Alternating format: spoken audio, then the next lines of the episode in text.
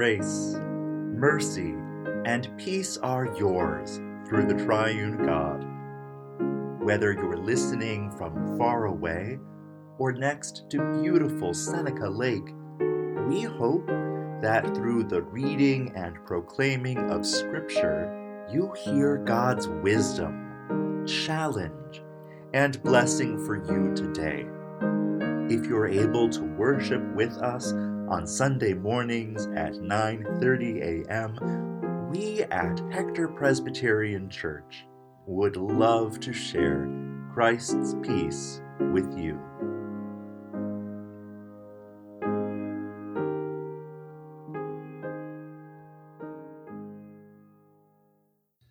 A reading from the Second Scroll of the Kings. When Elijah, the man of God, returned to Gilgal, there was a famine in the land. A group of prophets was waiting and sitting before him. Elijah said to his servant, "Put on the big pot and cook some stew for the prophets." So the servant went out to the field to gather plants. He found a wild vine and gathered wild gourds from it, filling his garment. He came and cut them up and into the pot of the stew, but no one knew what they were.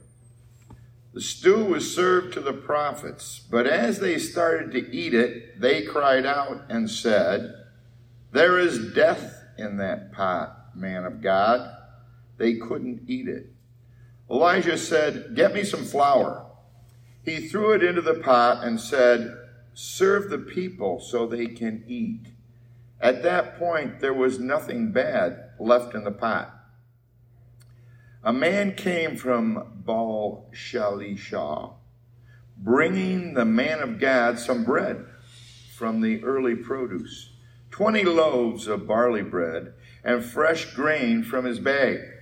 Elijah said, "Give it to the people so that they can eat." His servant said, "How can I feed 100 people with this?" Elijah said, "Give it to the people so they can eat. This is what the living one says, 'Eat, and there will be leftovers.'" So the servant gave the food to them. They ate and had leftovers in agreement with the living one's word. The word of the Lord. Thanks be to God. A reading from the Gospel of John.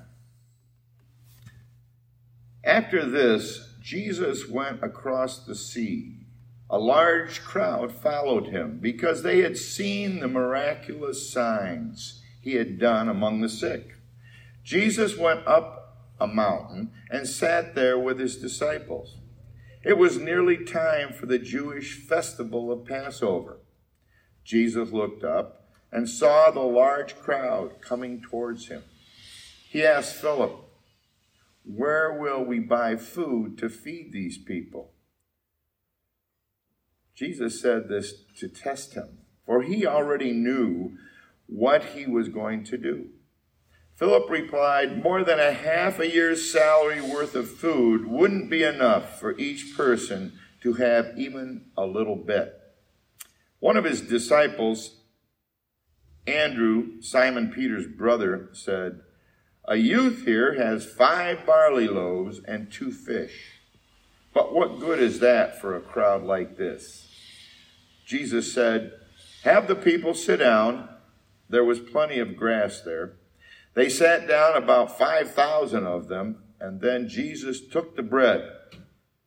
When he had given thanks, he distributed it to those who were sitting there. He did the same with the fish, each getting as much as they wanted. When they had plenty to eat, Jesus said to his disciples, "Gather up the leftover pieces so that nothing will be wasted." So they gathered them and filled 12 baskets with the pieces of the 5 barley loaves that had been left over by those who had eaten. When the people saw that Jesus had done a miraculous sign, they said, "This is truly the prophet who is coming into the world." Jesus understood that they that they were about to come and force him to be their king. So he took refuge again, alone on a mountain. The word of the Lord. Thanks be to God.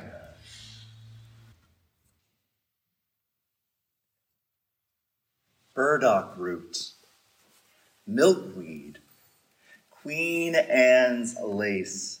To Alexis Nicole Nelson, these common plants, they aren't just pretty to look at. They are free food. Nelson is a foraging enthusiast whose online videos bloomed in popularity in 2020. Come follow her through her Columbus, Ohio neighborhood, and she'll teach you how to recognize garlic mustard, super invasive and super good for you. She'll teach you how to cook cattail stalks and how to tell the difference between delicious and deadly species of nightshade. When Scripture recounts the bad luck of Elisha's servant, whose wild gourd stew almost poisoned a posse of prophets, I picture Alexis Nelson pointing him towards a more edible option.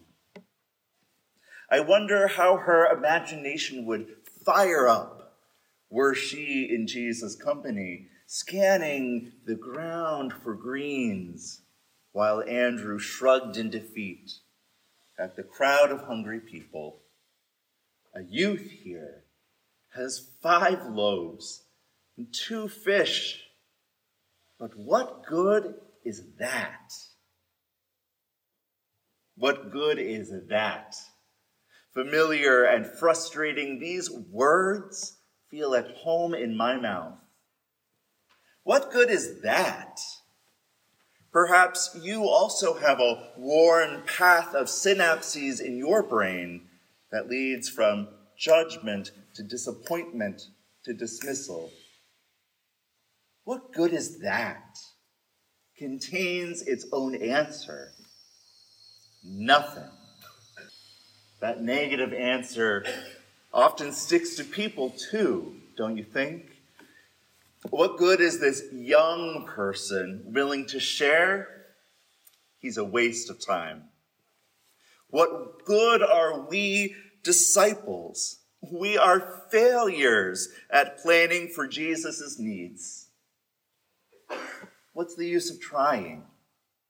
I'd be better off quitting now and saving myself the trouble.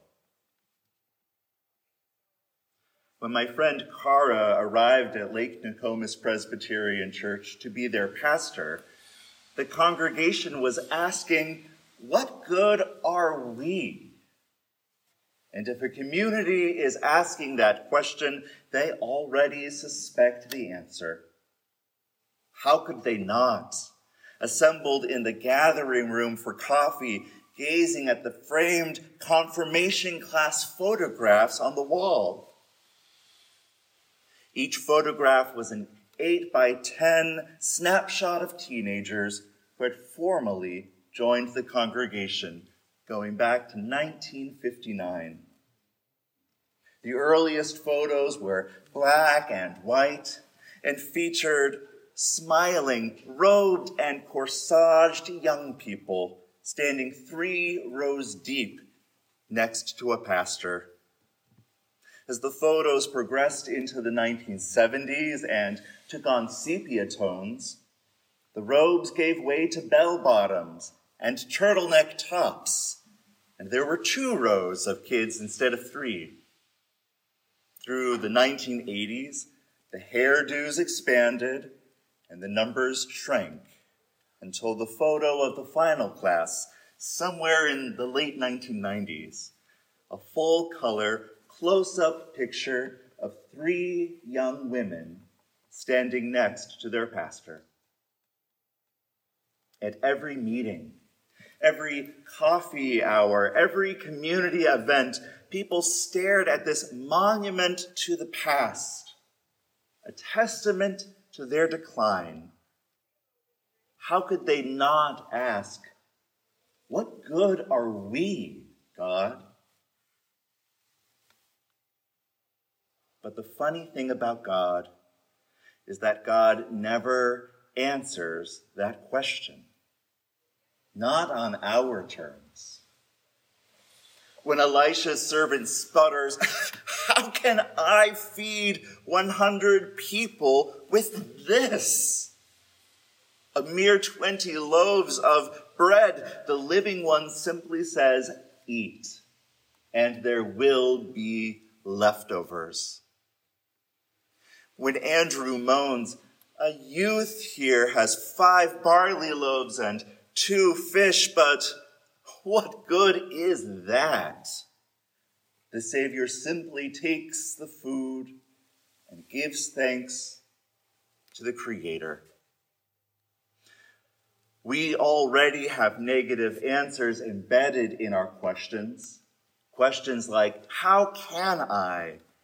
And what good is that? So God changes the question.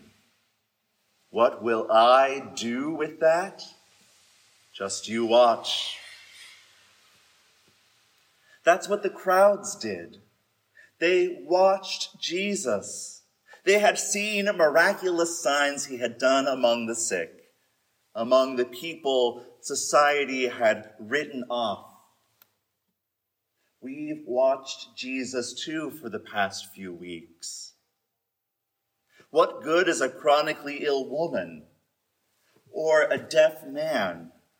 What use are children, girls even, that Jesus would heal them? But Jesus doesn't answer those questions on our terms.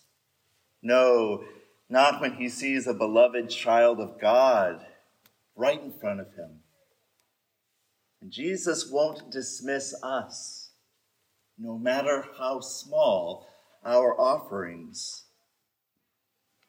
All around us, the Spirit is changing the questions, shifting the subjects away from us and back to God.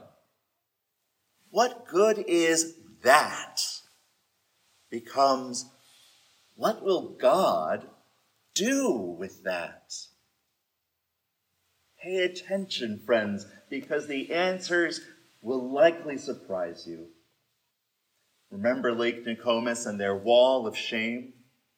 They wanted to shift the subject back to God, and so they asked themselves a few questions. They asked, what is keeping us from noticing what God is doing and joining it without hesitation? What unspoken fears or beliefs are holding us back? They gave language to some big assumptions that they as a community had rehearsed. Maybe these two will sound familiar to you. Number one, our glory days are past. And number two, we are too small, too old, and we don't have enough money. In other words, we were good enough, but not anymore. We used to be something, and now we are nothing. When those church folks spoke aloud those two big assumptions, they felt a sense of relief. Finally, we can be honest. But they also wondered, what is the opposite of these statements? Here's what the Spirit kindled among them. Number one, God is doing something here and now that incorporates the past and leads us into the future. And number two, we are exactly the right size and makeup and have the resources we need for what God wants to do in and through us. Again and again, the Spirit shifts the subject back to God. God is doing something here, and God has the right stuff to do it. Friends, I wonder if we believe that's also true about this church, whether we believe that's true about our individual lives. I think that the neighbors who attended our end of summer carnival would say yes. Yes, God is doing something with a generous welcome, with multi-generational community and free ice cream. I venture to say that God was actively affirming the worth of each person. God even knit together past and future when each child went home with a book donated by Roberta Flowers, our dear sister who died 5 years back. Is God doing something here? I think our Sunday school children would say yes. In August, they brainstormed how a new playground would help us rebuild community from the pandemic. Alongside monkey bars and a picnic table, they suggested a miniature soccer field and a play structure shaped like a castle. God was dreaming alongside them and inspired our community partners at the library too. Folks, library leadership has a castle play structure on order for you, if you'll keep dreaming with God. God has the right stuff in this church and in our lives to feed and heal neighbors, to bless and love the world. And you are a part of it. You are as much the weary seeker sitting on the grass as disciples distributing the bounty. And in the final analysis, what you receive and what you offer others is none other than God's love made flesh and bone and breath, soothing your skin in anointing oil. As real as baptismal waters are wet, here is Jesus, slipping in through the spaces in our words. Here is Jesus, nourishing us even when we aren't chewing on the bread from his table. Here is our Savior. He isn't the king the crowds want to crown, and he certainly doesn't endorse any of our political candidates. He isn't above it all in heaven, but is immersed in creation, with the ravens and the lilies of the field. He is the bread of life that unites our lives with hungry hearts and empty stomachs. God will always have the right stuff to do what heaven dreams for earth, because God's own presence in Jesus is enough. And what good is that? Friends, keep your senses open for how the Spirit changes the question, shifts the subject, surprises us with grace. It is grace enough to turn our sighing into laughter. Grace that confronts us with love without end. Grace that transforms frustration into a feast.